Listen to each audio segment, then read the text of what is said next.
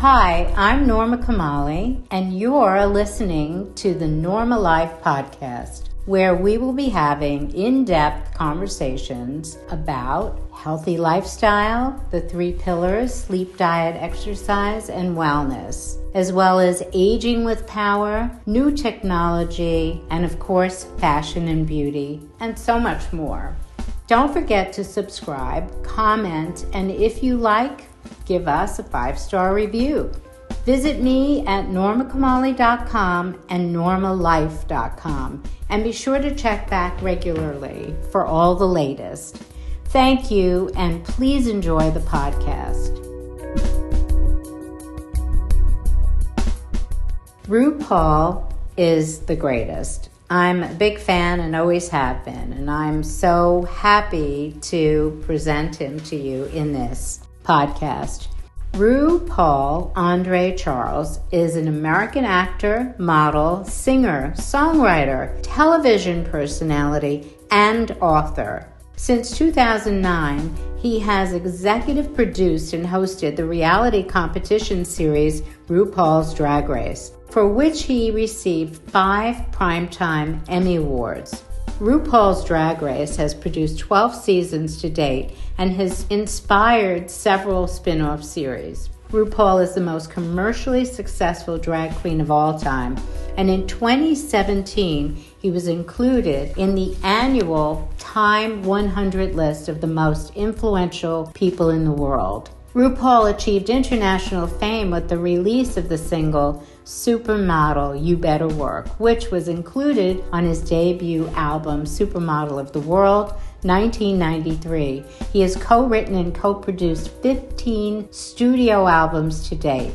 In 1995, he became the first spokesperson for MAC Cosmetics, raising millions of dollars for the MAC AIDS Fund, becoming the first man to land a major cosmetics campaign. In 1996, RuPaul landed a TV show on VH1, The RuPaul Show, taping over 100 episodes with co host Michelle Visage while simultaneously co hosting a morning drive show on WKTU, also with Visage. Currently, RuPaul hosts a weekly podcast called RuPaul What's the Tea with Michelle Visage. As an actor, RuPaul has appeared in over 50 films and television shows, both in and out of drag. As an author, RuPaul has published three books Guru 2018, Working It, RuPaul's Guide to Life, Liberty, and the Pursuit of Style 2010, and Letting It All Hang Out 1995. RuPaul splits his time between New York, California, and Wyoming. He's married to an Australian rancher George LeBar, who he met on the dance floor in 1994 at Limelight Disco in New York City. It is my pleasure to present the fabulous RuPaul.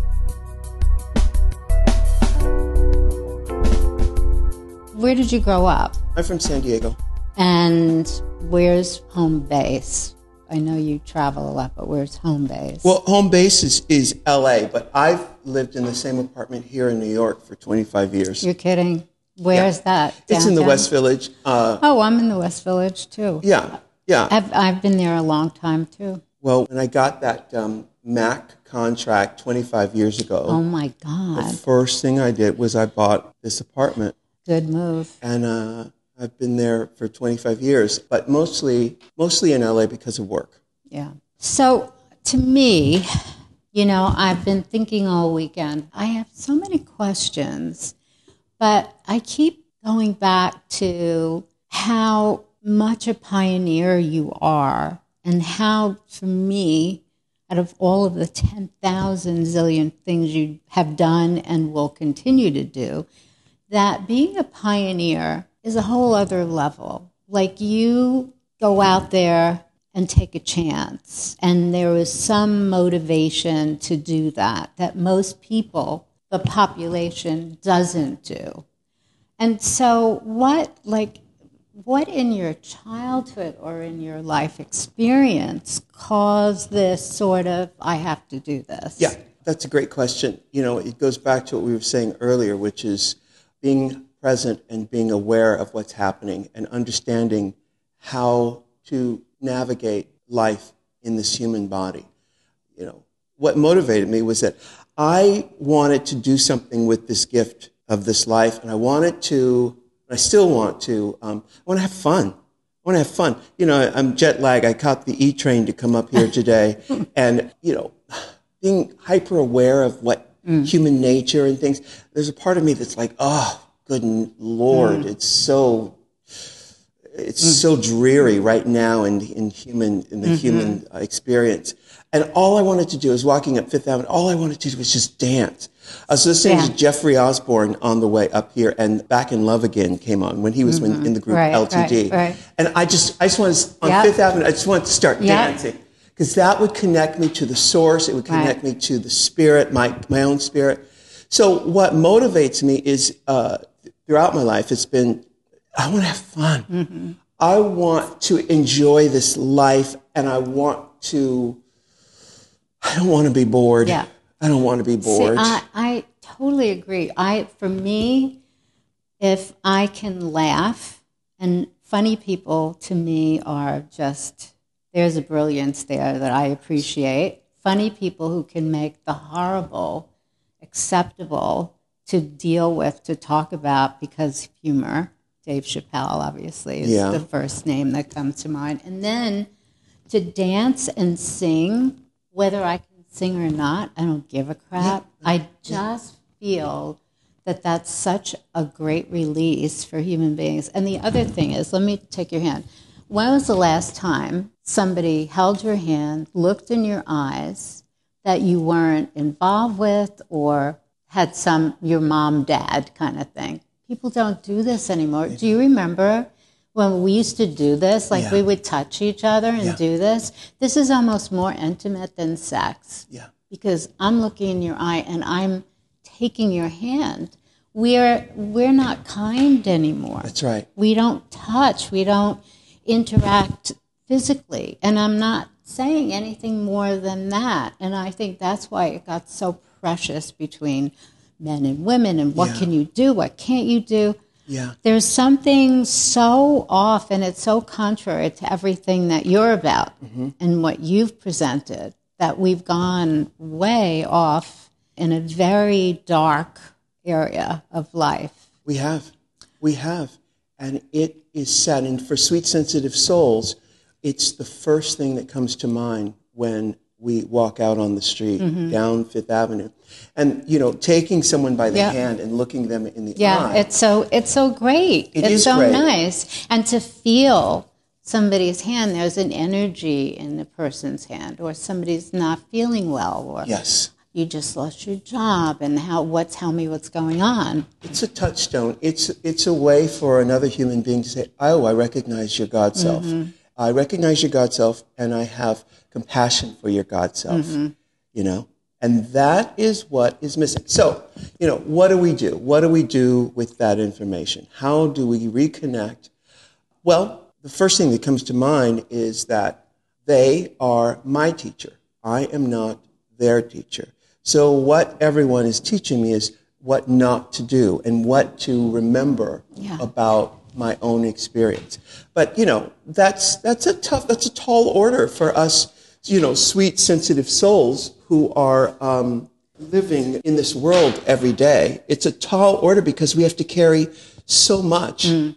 of that. And you're faced with you're faced with unconsciousness at every turn. You think, well, what do I do? Well, okay, you go and meditate mm. and you can stretch. This is what I do in the morning. I stretch. Then I pray since I'm already down there. and then And I, when you pray, are you thinking about an intention for the day or how do you approach prayer because you know what people don't talk about prayer anymore it's something that's almost better left unsaid mm-hmm. and i also find prayer very important even if it's a conversation with whatever whoever mm-hmm. however you want to communicate so what are you thinking about when you pray well i'm very conscious of what prayer is and what it does. What prayer does is it connects me to the source, but it also diffuses my ego. It's a way for me to acknowledge that, yes, I have an ego, and that right now, ego, shut the F up. Mm-hmm. I'm going to go to the source. I'm going to go to the source that makes the rain fall, that makes the waves crash into the shore, and that makes the seasons change and everything happen. And that act alone is all that is needed to diffuse the ego and have sanctuary mm-hmm. in that moment. And also, it allows me to express my gratitude for this incredible gift of having this human body and this spirit and this soul. And just that alone, and I learned this a long time ago, um, just by saying, Dear God, thank you. Mm-hmm. Four words. It's humility. Yeah. It's humility. So, what's your purpose in this lifetime? I mean, most people just live and life sort of takes them along. But I really think having a purpose keeps us sort of on a track. And clearly, you're aware of your purpose. So, what would that be? My purpose is to create. I, um, first of all, it's, it's actually even more simple than that. I want to experience life, I want to experience it. And it, throughout my experiences, I realized that um, I'm creative. I love being creative. I love solving a problem and mm-hmm. saying, what if we put shoulder pads on it? What if we ruche uh, around the, you know, here? Let's ruche the arms. Mm-hmm. You know, that excites me.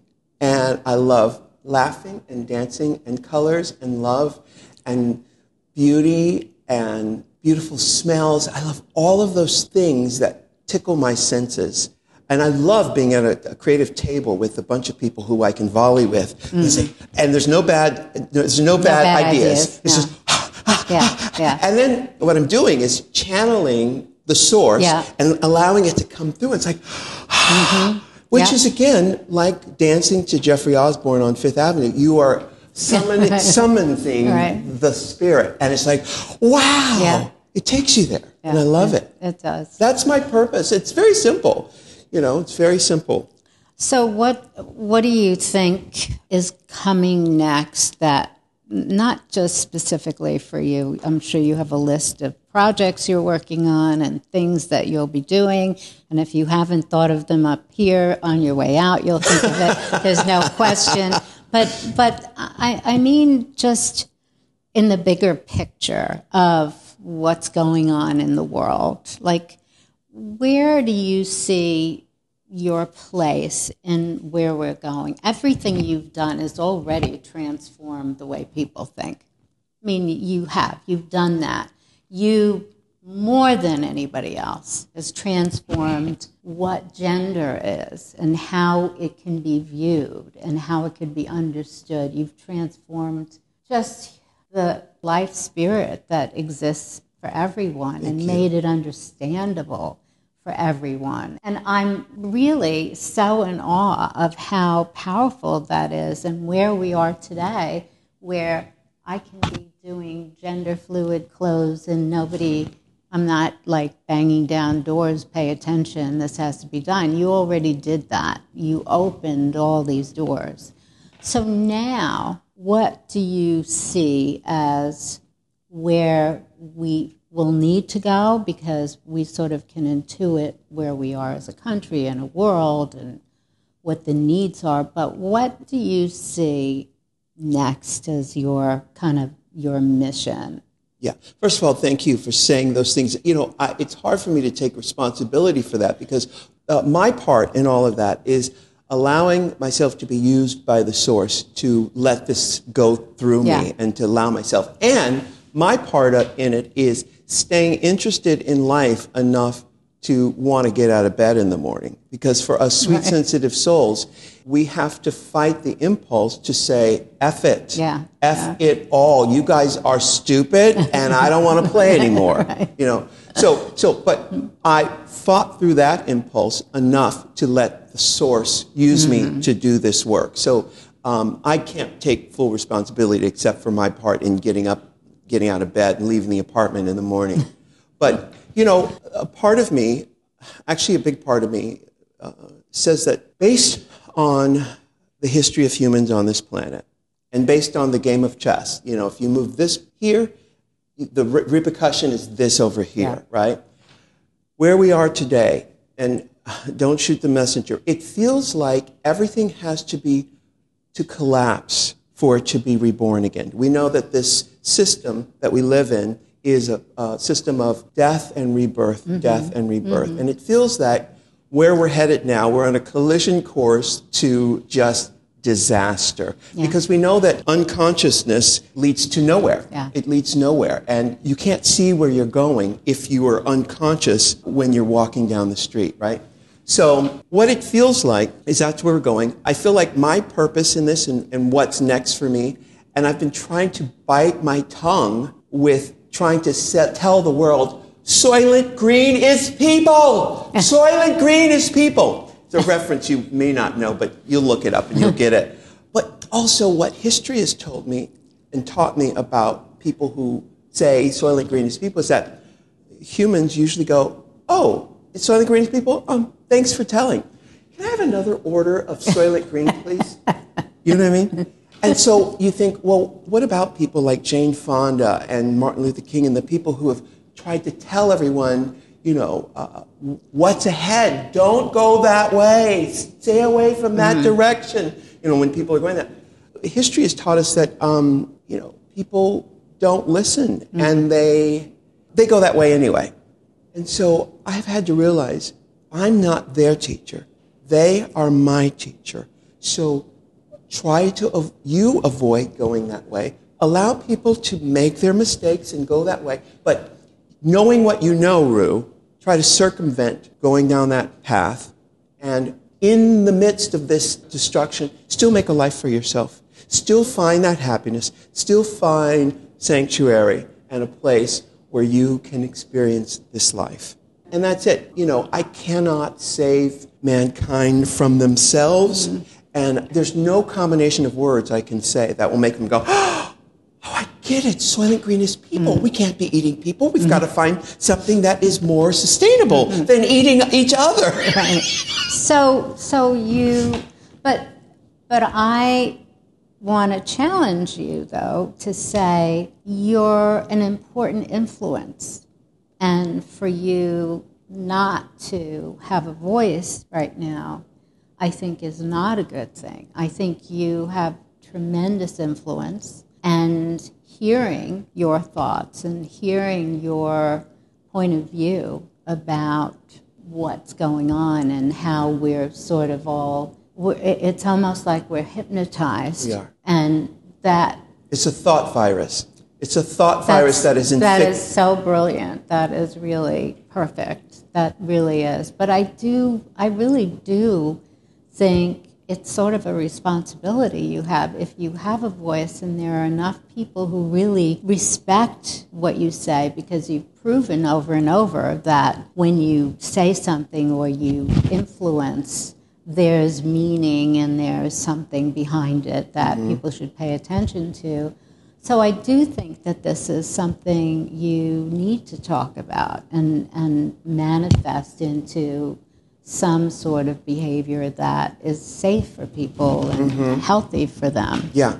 I think the ones who can get it will get it. And I'm going to just go back to the thought virus thing. What, what's happened is we have allowed egoic thinking to dominate our lives where we don't have that balance. The ego is important to a, to a certain degree, mm-hmm. it is, but it's off balance where everyone is concerned with me, me, me, what about me, me, me? Which is mm-hmm. fine, but you have to balance that with us, us, us. We are, we are one mm. thing. We're not separate from one another. Yeah. The ego will have you believe that it's you against the world and it's only you. And, we've, and we can tell by the people we've elected in political office that they represent that egoic way mm-hmm. of thinking. It is a thought virus. So when you are up against the ego. You have no defense. It's like, it's like the chief of police looking for an arsonist when the arsonist is the chief, chief of police. Police. You're going to go there, yeah. And so yeah. there's, there's no it's, way around that yeah. unless there's an awakening because uh, the ego is of the brain yeah. and the next level of consciousness is not here, it's, it's outside of the brain. So how do you connect with that other level of consciousness, when the ego is standing guard, you think, oh, okay, I'll let you figure it out for mm. yourself. But in how I conduct my life and how what I do with art and projects, people who are conscious will get the message mm-hmm. through that.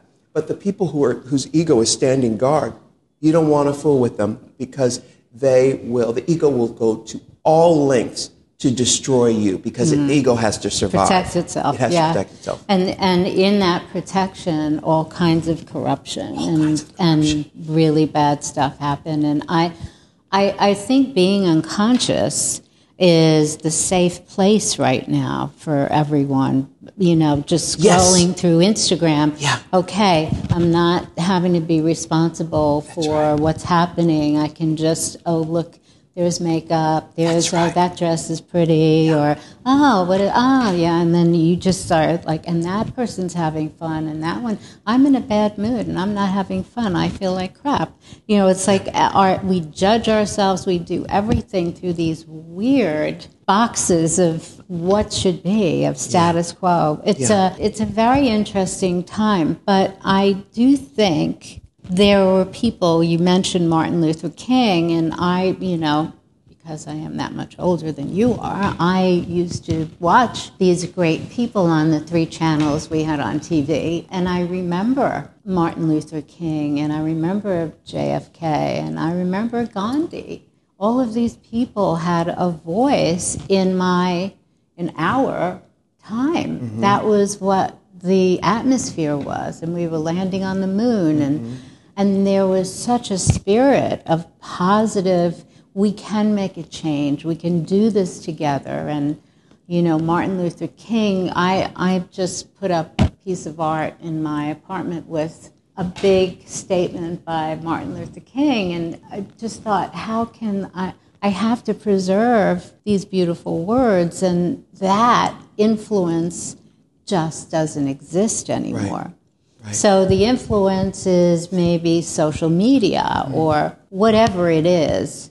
But I think that in the most unlikely places, we need to find a way to communicate and to create these other choices for people. Mm-hmm. So when you're working and being creative, is there a way do you think, and this is a question I, that I can't even imagine an answer to, but is there a way that you can engage people to participate in positive energy? I mean, are there things that you think about or that you do now, or, or because I'm thinking about that all the time? Yeah. What are some of the thoughts you have about well, that? You know, because we were given free will, you cannot inspire someone to enrich their lives unless they want to, unless they give you permission. You know, years ago, someone told me, some girl in school told me that, you know, Ru, you always have angels around you, but they cannot intervene unless you say, please help me. And uh, mm. uh, because we have free will. Right. And that the angels, your angels can't intervene. So, the same is true with uh, just consciousness. You know, people choose to be unconscious. And you talked about, you know, being on the phones, and I, I always get a vision of that scene in The Matrix where there's pods of people living in these pods and they're dreaming of this life. And, you know, what we have is the Instagram is that life, that, and they're always connected to it because if they put it down and got into this moment, they'd realize how much pain they, they yeah, are in. Yeah you know, the Eckhart Tolle thing, he says, um, he says, you know, if you allowed yourself to be present for five minutes, the first thing you would recognize is how much pain you're in. And people don't want to be in pain. So you can't, and unfortunately, the way we've created this world is that it's until we, hit, we are in so much pain that we are willing to look at another choice. choice. You yeah. know, it's like, don't go near that stove, it's hot. It's like, what? I'm not going near that stove again. Right, now, right. intellectually, I could have listened to my mother and said, oh, you're smarter, mm-hmm. you've been around. Yeah, okay, got it. I'm not going to go. No, I mm-hmm. had to go and yeah. touch it. Yeah. And that is the system we've set up. So when you think about Martin Luther King or Jane Fonda or Gandhi, you think about, well, what is their motivation for, you know, wanting to help the world. Well, the motivation could be, well, I want to live in a world where we can elevate ourselves as human. The biggest disappointment I had from the election uh, a few years ago was that the realization that we as humans weren't further along in our evolution. We're st- That's right. This is where Yeah. we're still we're here. That's right, yeah. You know. So when I think about you know uh, trying to inspire people to their higher self, I have to a ask myself, what's your motivation? Well, I want to have friends. I want to have people to dance with. I, uh, come on, guys, elevate because Right. I want to party with my Right. friends. You know, when I got famous years ago, um, I wanted to bring my friends from the East Village with me, and you know, come. You're smart. Come to the writers' room. There's a seat for you at the Right, writers' room. All you got to do is take my hand. They couldn't do it. Most of them could not do it because their identity was tied into being a starving, struggling artist in the East Village, talking about the man. The Oh, man won't let so me. smart. You know what I mean? So true. So I learned from the, and and actually in San Diego, as a kid, I used to. We lived in this in this area that was nowhere near prime real estate, the beach coast. but I would take the bus, 11 years old, catch the bus out to the beach and just spend the day out there. 12, 11 years old. I'd come back to my neighborhood, and all the kids in my neighborhoods would be standing around like, "Hmm, so uh, you think you you're think white you or are. something? Yeah, yeah. You think you're better than us? Right. And I'd be like, "Uh, no, actually, the beach is great. We live in San Diego. It's great. but I learned early on that people feel threatened by your freedom, by your beauty. Glinda the Good Witch says that to Dorothy. She says, Dorothy says, why is she following me? She says, she's actually really jealous and envious of your, your lust for life, Right. your beauty. You know, Right. She doesn't have that. So, what I say to young people all the time is that our secret weapon against the darkness is our love, our beauty, our joy, our love of the beach, our innate need to gravitate towards sparkly, shiny things, mm-hmm. things that are exciting. And that's what those people have lost. Mm-hmm. That's what they have lost. So I don't know, you know, I'm going to continue to do what I do with to make myself happy and enjoy, and hopefully that will inspire people. But I don't know how to do it. You know, in the movie The Ten Commandments, everybody has, I think they've already crossed the Red Sea, they've landed on the other side, and Moses says, Guys, listen, I'm going to go up this hill for a minute. I have a feeling there's a burning bush up there, but while I'm gone, while I'm gone, you guys just chill. I'll be back in a minute. And whatever you do, don't, Don't. don't fire up that urn and make any graven images. well, he goes up there, and they're like, well, Yeah. he's been gone for about two minutes. You know what? Let's fire up that urn and just go back to what we were doing before. And, and you know, of course, um, humans just, they revert back to the fear that they're used to. When a, an abused child is taken from an abusive home, that child cries and cries and cries because it wants to go back to what it's familiar Yeah. with. So, what that has taught me is room, focus on making yourself happy. They are your teacher. You are not their teacher. Live your life, and maybe some will be attracted to what you're doing and will go, um, I want what he has. Right.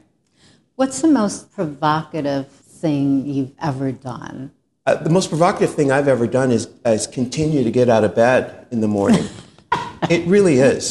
It's the decision to live, it's the decision to follow my heart every day and to do that with true conviction. Because, as you know, with most people, they will buy into plan A or plan B. And neither of those plans fit the human experience. You know, uh, get married, have a child, have 2.2 children, and, you know, follow this plan. And people don't understand why they're so unhappy or why they're so overweight or why they're alcoholics or why they're gambling. Because they are in so much pain. Uh, George and I, my husband George, we were talking this morning. I was in Pennsylvania at QVC doing QVC, watching the hearings, the impeachment hearings. And he was at the gym and he said he saw a man in the background who was sitting who had, it was, it was actually, it broke my heart. He was so obese. He had a mm. bunch of flesh around his head like this. And this morning at breakfast, we were saying, You saw that? I saw that. I, I, all I could think of was how much pain this man was in. Mm-hmm. Uh, to put a wall of flesh around him to protect his heart. Mm-hmm. It's like the elephant in the room. I don't know where I'm going with this, but my point is we as humans on this planet are in so much pain. And we've created an identity around that pain, East Village friend. Just take my hand, just take my hand. Mm-hmm. There's a place for you. We've created an identity around that. And it's not in my power to break that spell. The best I can do is be an example of what it's like to live beyond Yeah. that pain. And was there anybody influential in your childhood that sort of gave you the ability to look another way in a different way than other people do? Yeah, I mean, um, Jesus, Krishna, uh, uh, Buddha, uh, they're all there. Uh, Jane Fonda, uh, you know, uh, Gandhi, Martin Luther King. The hero of a thousand faces, Superman. It's all there. Right, right. Um, um, drag for me is the Superman to my Clark Kent. If you're paying attention, I love that. Whoa, wait a minute. That is so great. That is so great.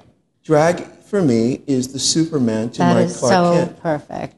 And you know, everybody does drag. Everybody does. drag. Everybody. Yeah. Yep. Whether That they know it or is such a great line.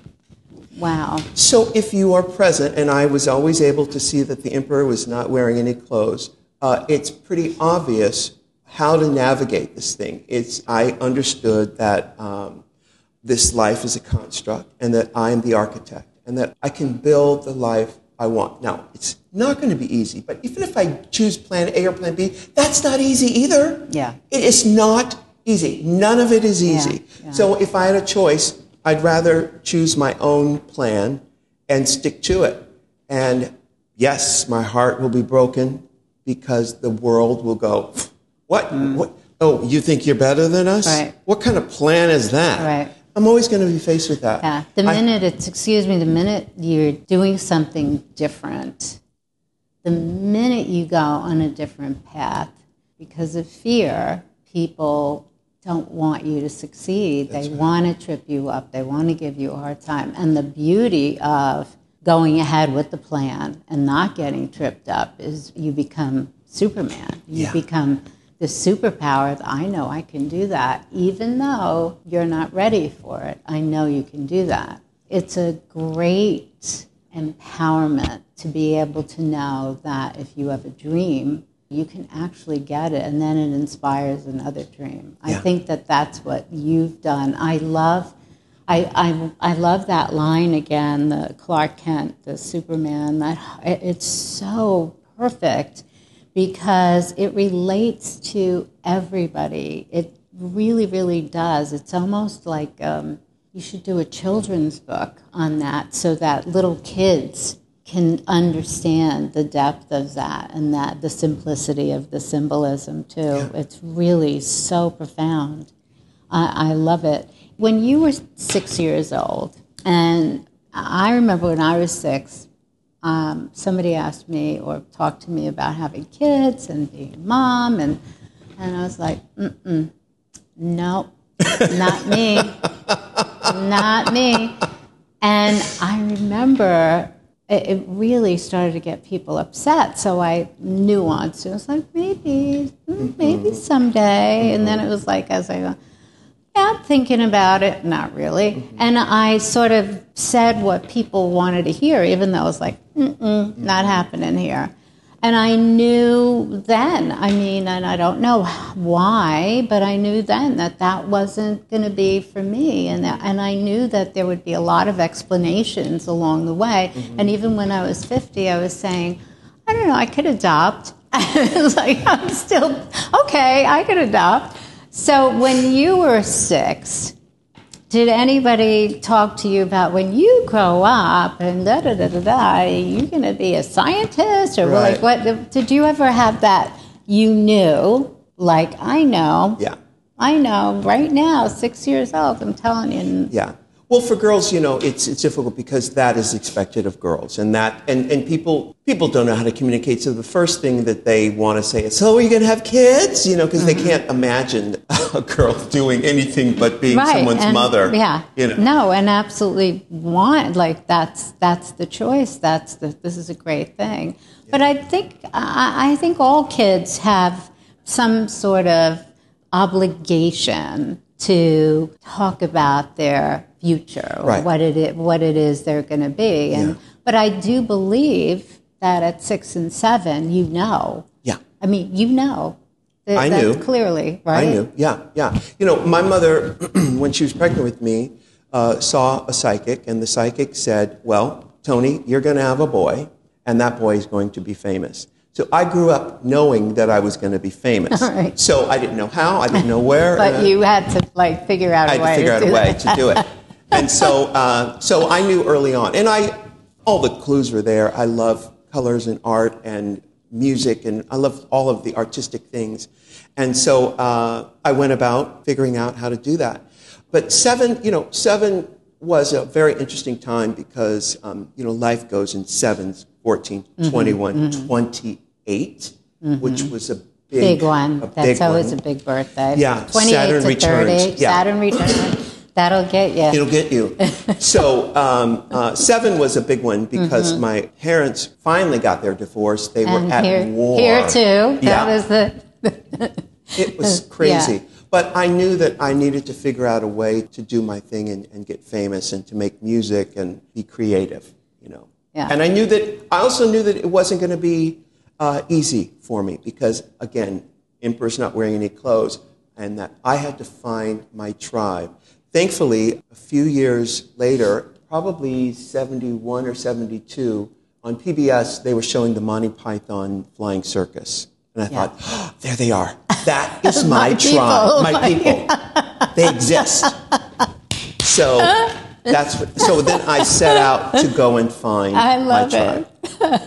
Because you can't you can't Right. do it alone. You you can try, and there's a lot of alone time, but you have to find your Yeah, tribe. And yeah. you know, most of the kids in the East Village uh, who I came up with, they couldn't make that transition above 14th Street, but a few did, and I am still working with them today. That's so great. Randy and Fenton from World of Wonder, I, I knew from the Pyramid Club, and uh, I still work with them today. So, what year did you come to New York? I came the first time in '84, and I was here for uh, uh, half a year, couch surfing, sleeping on the pier, sleeping in Central Park during the day, and uh, uh, and then winter struck, and I went back to Atlanta. After San Diego, I moved to Atlanta, Georgia, in '76 with my sister, and went to high school and all that stuff, and then started my career in Atlanta, and then moved up here in '84. Then the city, New York, spit me back out. I went back to Atlanta, made some money, and then I came back here in 87. In 87. But I, I worked up here Mm-hmm. in between that, doing clubs and working at Danceteria and doing my show Oh my at Pyramid and all that right. stuff. So, what was the first job you had that that you said, "This is this is me. This uh, this is a fit. This is something that's got meat to it." Well, in Atlanta, Georgia, there was a television show called the American Music Show, and it was a public access television show. And um, public access, you guys look that up, you'll figure it out. it allowed public to have television on the Right. cable systems that were, you know.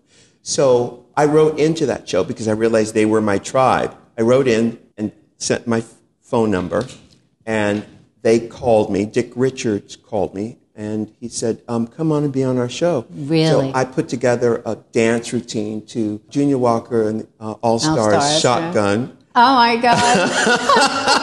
I wonder how many people know that song. I can probably sing it and dance to it.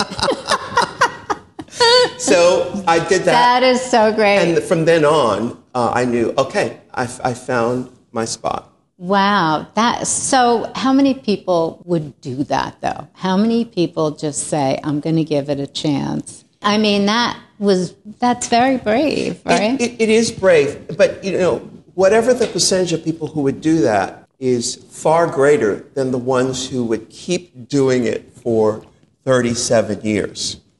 You know, because uh, there have been so many times when I thought, okay, you know, um, I think that's a wrap. That is a wrap. Mm-hmm. And, you know, it's one thing to say, I'm going to go and, and do this. It's another to stick with it and to go inside. Because actually, in 99, 1999, I stepped away from the canvas. I worked, but I wasn't ambitious about it. My focus was on my nieces and nephews and getting back to my own humanity. Really? Yeah. Really? And for about four years, I was, I was mostly in LA.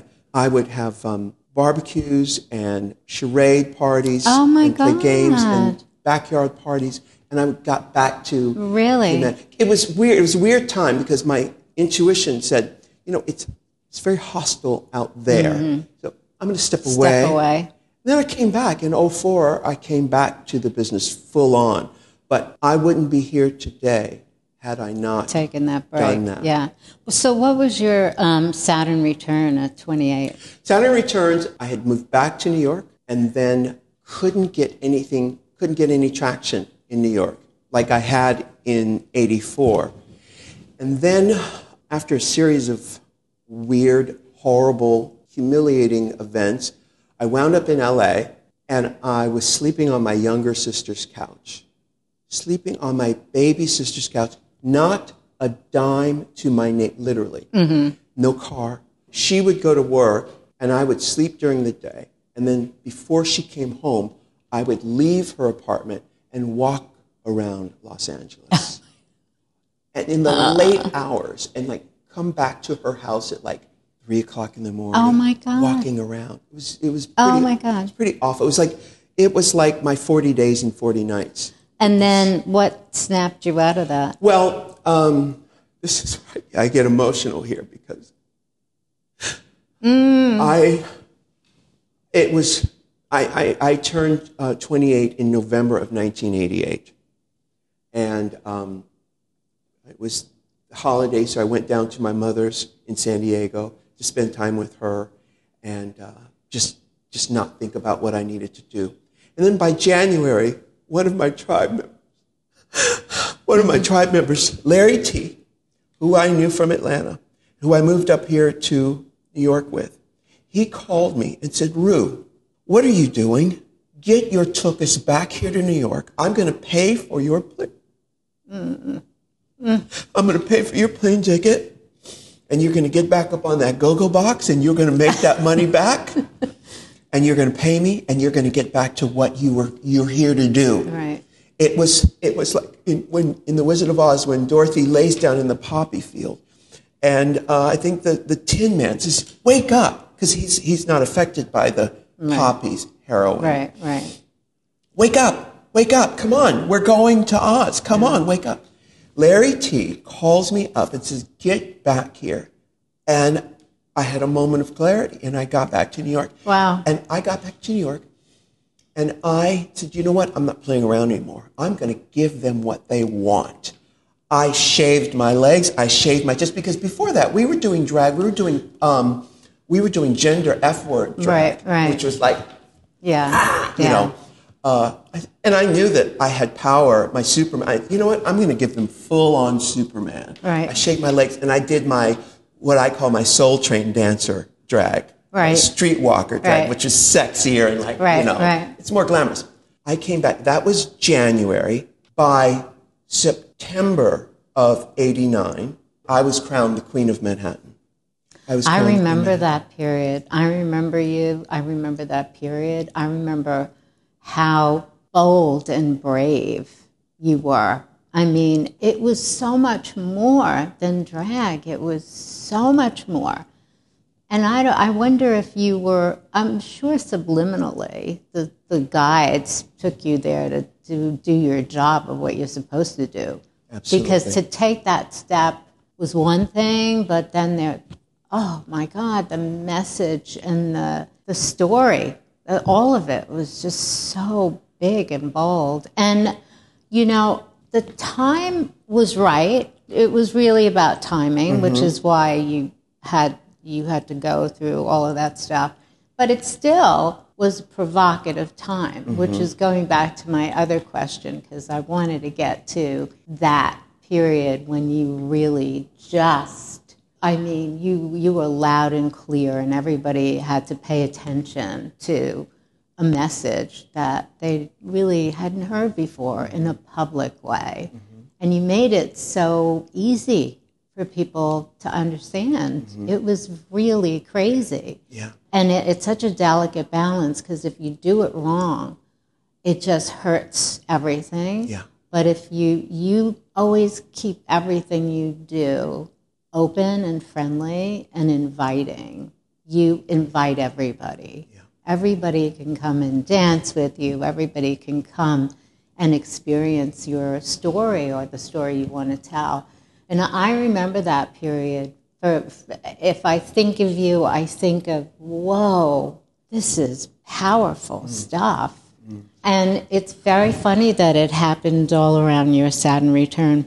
My Saturn return was I, I'd been married for 10 years, was married at 19, and I, my husband sort of ran everything, and he was living a life that was very difficult for me, and my self esteem certainly was under siege in this relationship. And I had to leave our business together and I had to leave everything and I had $98. Mm.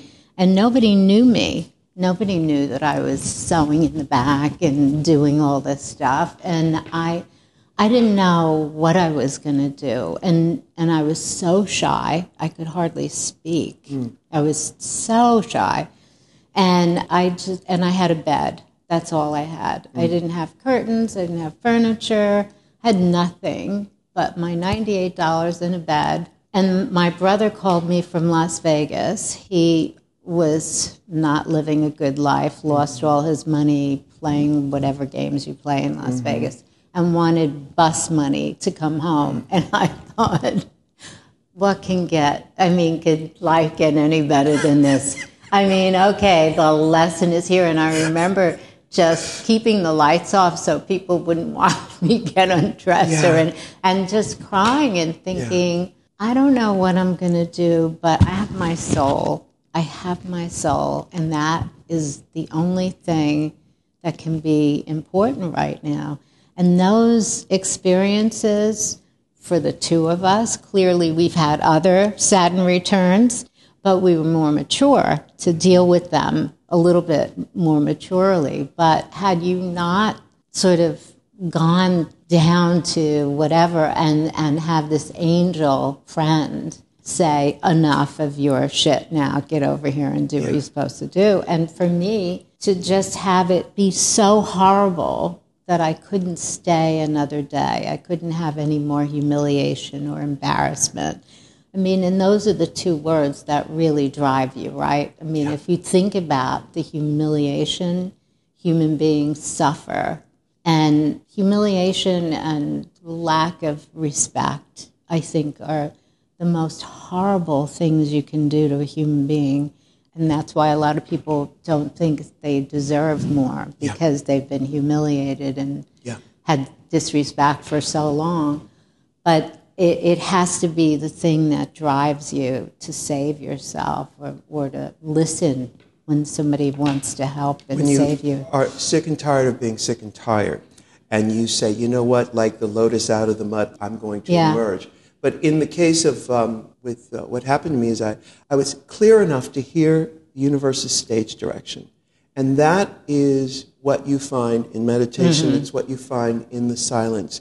And when you can, when you've been humiliated enough to where your even your ego can't even muster up Right. so- a fight Right. those that is Yeah. the sweet spot Yeah. when the universe when your angels can intervene Yeah. when you are able at that point to say help me Yeah. then your angels Yeah. can swoop Yeah. in and uh, divinity Yeah. can happen Yeah, and, and asking for help, asking for help in the spirit, and but also asking people for help. Yeah. I mean, this person helped you. Yes. I I learned for the first time to actually ask for help.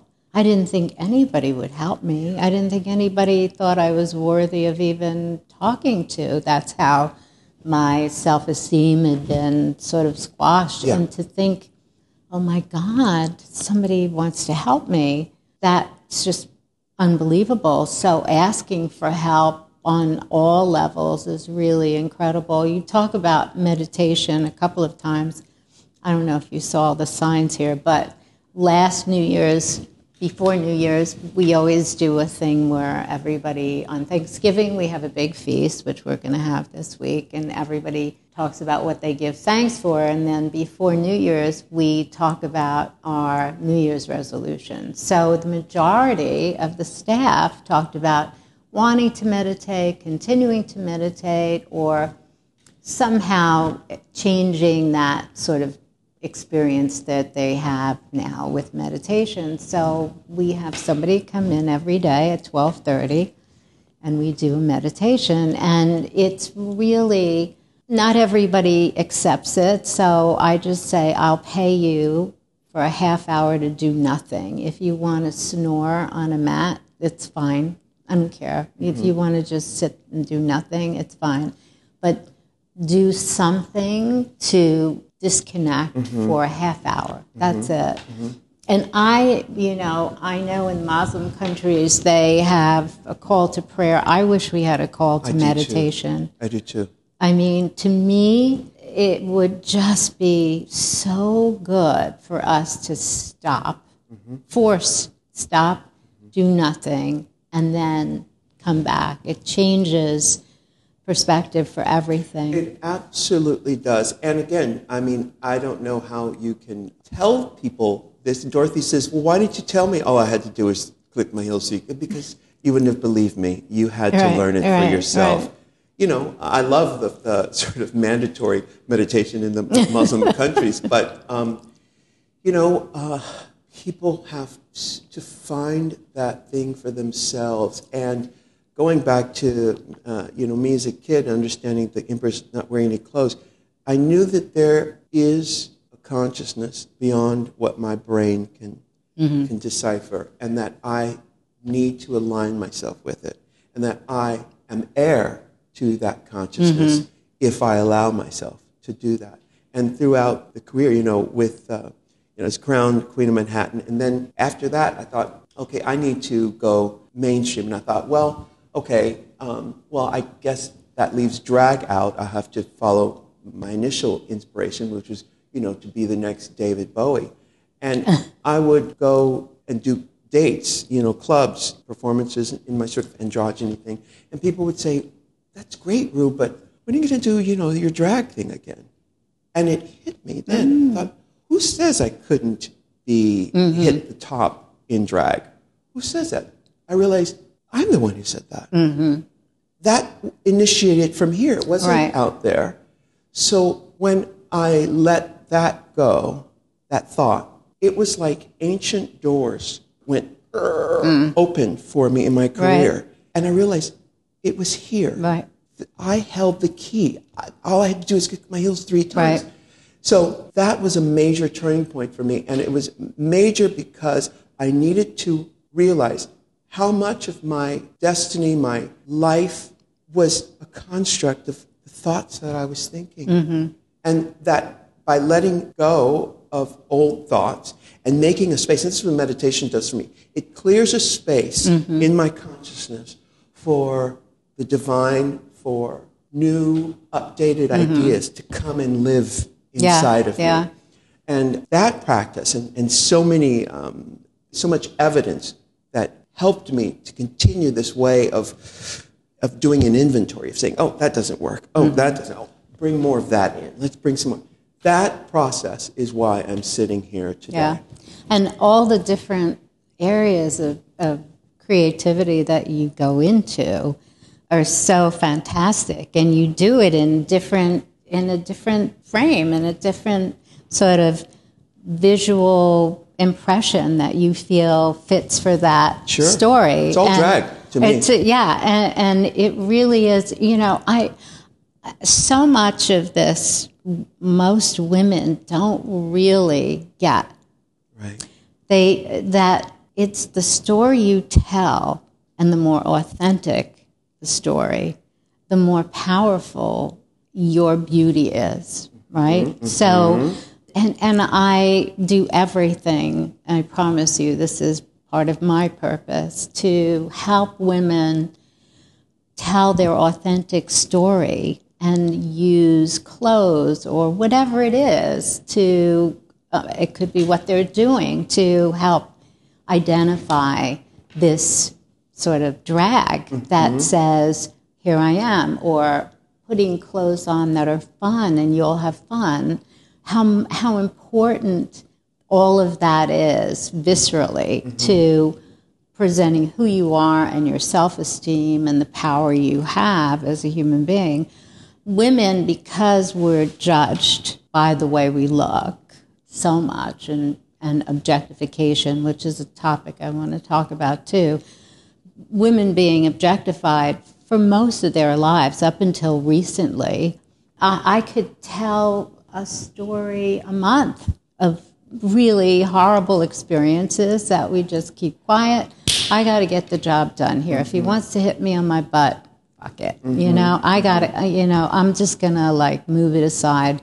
So there's all of that that we have to shed away and then say, where's my authentic self? It's time for my authentic self to come out. Now you have done that. You're you've done that and it's almost by looking at every picture of you almost for every year and all your different drag. Mm-hmm.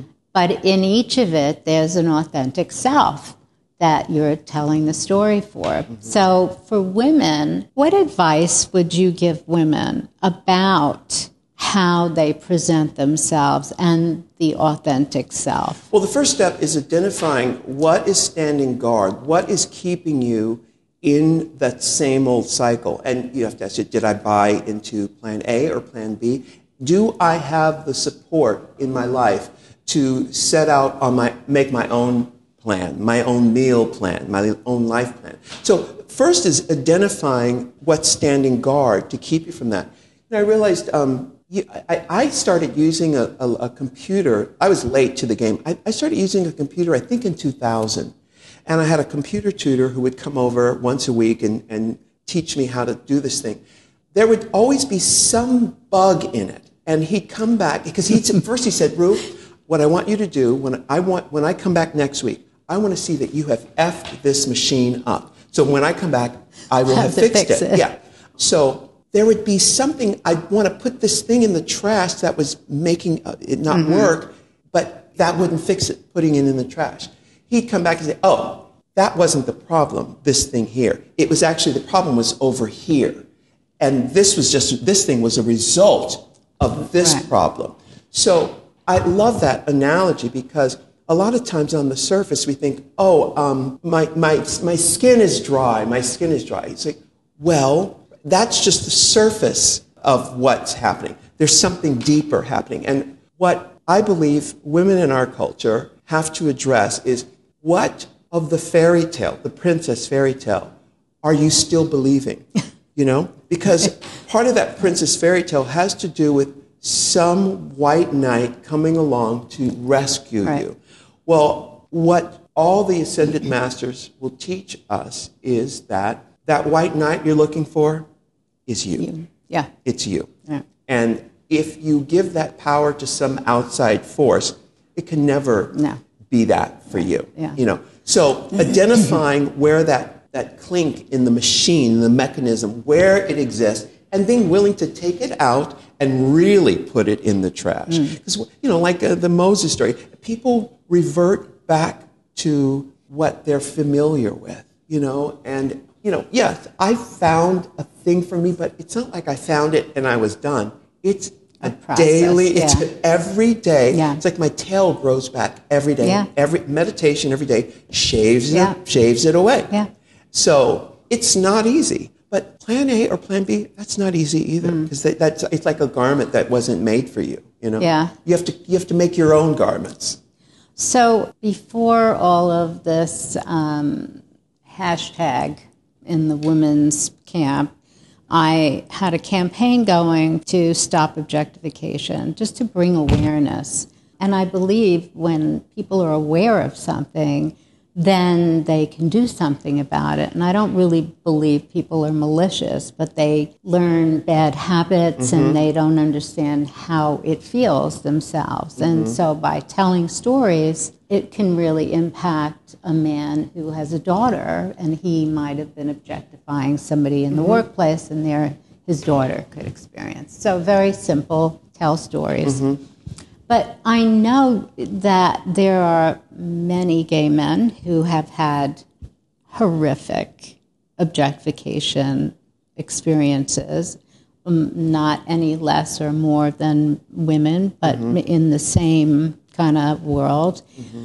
And in your world, you must have also had and seen this sort of acceptance that it's okay to speak to people in a certain way mm-hmm. and and it takes us a, an individual kind of strength to deal with it like i said sometimes i would say i'm not even going to deal with it and other times my body language was very clear mm-hmm. about where are you going with this mm-hmm. and being able to sort of especially if the power that is is this objectifier how to say i'm going to walk away from this because mm-hmm. it's not good for me but in your world i can imagine there's another layer that you have experienced yourself or witnessed that has been very painful is, does it still exist do you think absolutely and you hit on something a minute ago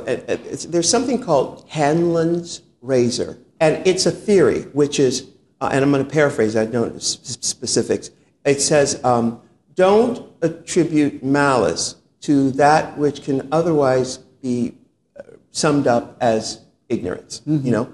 And throughout my life, with, from the kids who would look at me after I come from the beach right. to every step of the way, people would feel threatened by what yeah. I was doing, by me making my own plan. So I had to make to make the decision to am I going to allow my ego to co opt the situation or am I going to just let it flow past me and say, that has nothing to do with me, that's all you, thank you, but mm-hmm. I'm going to keep moving. Usually I say thank you, I'm going to keep moving and not let what people say to me, you know, what other people think mm-hmm. of me is mm-hmm. none of my business. Except in a situation, and a lot of people are in this situation where you're paying taxes and the government is doing it to you, where it's like, oh, no, no, no, not with all, I pay all the, half the right. money I make goes to taxes. Right. or in a situation where someone, um, you work for someone and, and, they're discriminating, you know, they're, they're uh, yeah. usually, yeah. so my point with all of this is that people will put their stuff on you. And, and this is, this is the bigger point here. There are many different characters that live inside of your consciousness. And you know, conflicting voices can live in the exact same spot. There's a part of me that may have a daughter who I love as my precious jewel, but I also say to the lady walking down the street, hey, toots, you know. Mm-hmm. Both of those characters live inside of us, and we have to be able to decipher who's saying what. As I did with the kids in my neighborhood, I said, I know that wasn't personal. I know that they're fearful It's not personal. Mm-hmm. Throughout my life, I've had to, to figure out what belongs to me and what belongs to them. Usually, it belongs to them, and I cannot be offended. The only things that offend me in this life are deliberate cruelty and extreme poverty. Mm. Everything else is, uh, uh, you know, life is a, a damn laugh riot, mm-hmm. you know. I learned early to also don't take life too seriously. seriously. Yeah. Don't take it too seriously, or else you'll get caught up in it. Now, now it is things. Some things are very serious for some people, and mm. some people are put in in harm's way because of other people's maliciousness. We uh, have been very, very lucky. We've been very mm-hmm. fortunate in our lives as Americans. Every time I go overseas, I think, oh my goodness, we're so fortunate. Mm-hmm. Yeah. Clean drinking water, clean air. There aren't any. Mm. There aren't any bombs falling on us right yeah. now. But the, the, big, the bigger point here is, again, being conscious. This is Hanlon's razor, H A N L O N razor. I don't know why it's called that. is in that moment to be able to say, does that comment belong to me? What other people think of me is none of my business.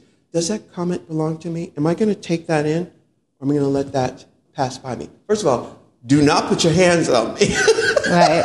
Don't put your Yeah. hands on me. That's a whole nother thing. Right, right. You know? But then what people say, you know, does it inhibit my movement as an American who pays taxes? Does it inhibit my movement in this company where I've earned my spot and you're going to do some because of, you know, Mm. those are other things. But what people say, their ignorance, you know, do I acknowledge that humans have all these different voices in them. And, you know, I used to tell this story years ago about, you know, when you have a child and say this little Susie happens to pass mommy and daddy's bedroom one night when mommy is dressed in all leather with a, a strap on and daddy, and she's beating the hell. You know, that child is why is daddy screaming? What, what is happening? What little Susie doesn't understand is that there are other aspects of human experience that she doesn't understand mm-hmm. yet, and that they're play acting. They're play acting for pleasure, for excitement, for interest.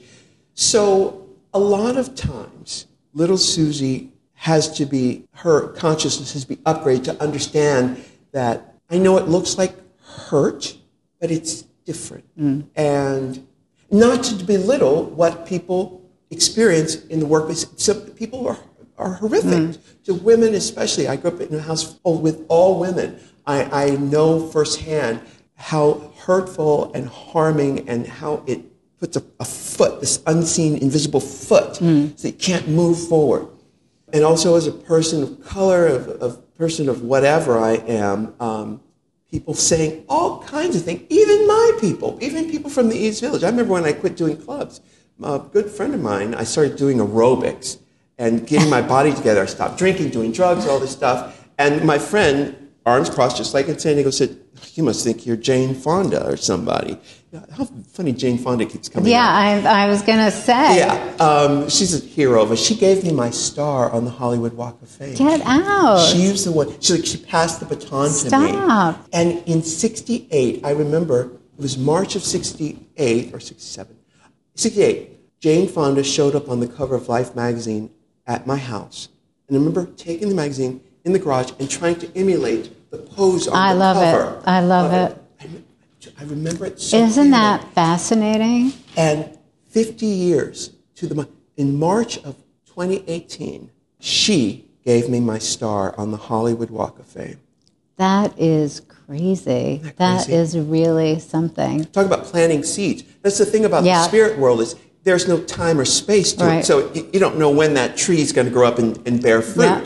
You- But you put it out there. That's why, listen, when people say negative things to you, uh, there's a country song that- says, I think it's by, um, uh, I'll remember the name, but he says, she's more to be pitied than scorned. So when those people who say negative things to you, what you realize is that is just a fraction of the negativity that they have going on in their own heads. So if you say nasty things to people, those nasty voices are actually Yeah. saying it to them. So if you are a liar, you naturally assume everyone is lying to you. Yeah. If you are a nasty, mean person, you naturally assume everyone's being mean. So when I think about that idiot who lives across the street uh, from here, I think all the nasty things that he says outward, they're being said inward by him to him. So he's more to be pitied than scorned.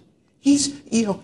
So anyway, I get worked up here. I'm sorry. No, but uh, one of the, the one of the things that I remember about you and and either interviews that I'd seen through the years of you on TV and I mean you've done the circuit a hundred times of all of those shows and each time, no matter what the question, no matter how objectifying maybe or condescending or whatever those you know words are that can be experienced you always answered with love in some way mm-hmm. that sort of diffused wherever they were going mm-hmm.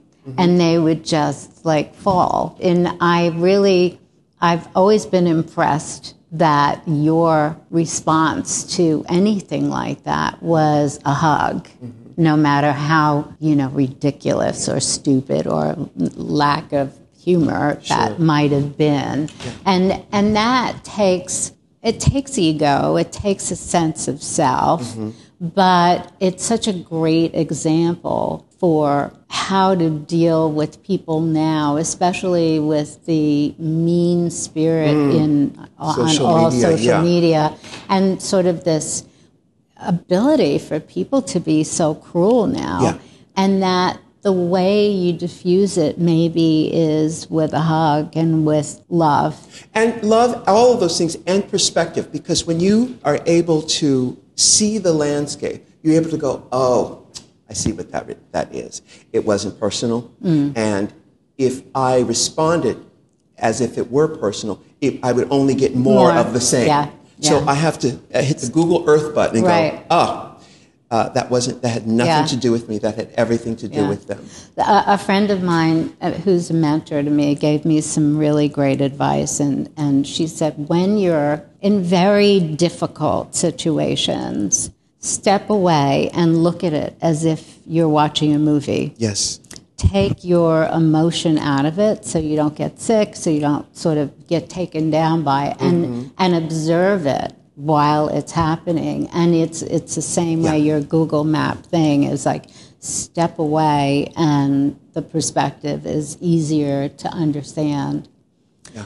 Well, I'm thanking you and hating to end this because I just love speaking with you. I knew that I would really enjoy sharing this with people who are listening to my podcast because you're such an incredible person and and I know you're conjuring up all kinds of things ahead. So thank you so much for everything you've done for our culture, for everyone and the more you stay involved in bringing awareness to everybody, the better we'll be. So I hope you keep at it because we need you. Thank you so much. Thank you so much, Norma. Thank you.